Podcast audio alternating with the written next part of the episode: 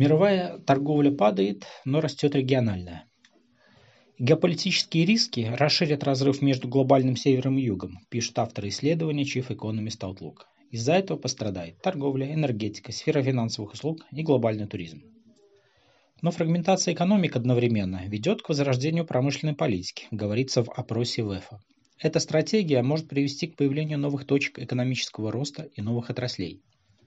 По данным МВФ, из-за торговых ограничений потери мирового производства по итогам 2023 года могут достичь 7%, глобальной торговли 5%. Но набирает обороты торговля внутри экономических блоков. Рост 6,2% в третьем квартале 2023 года.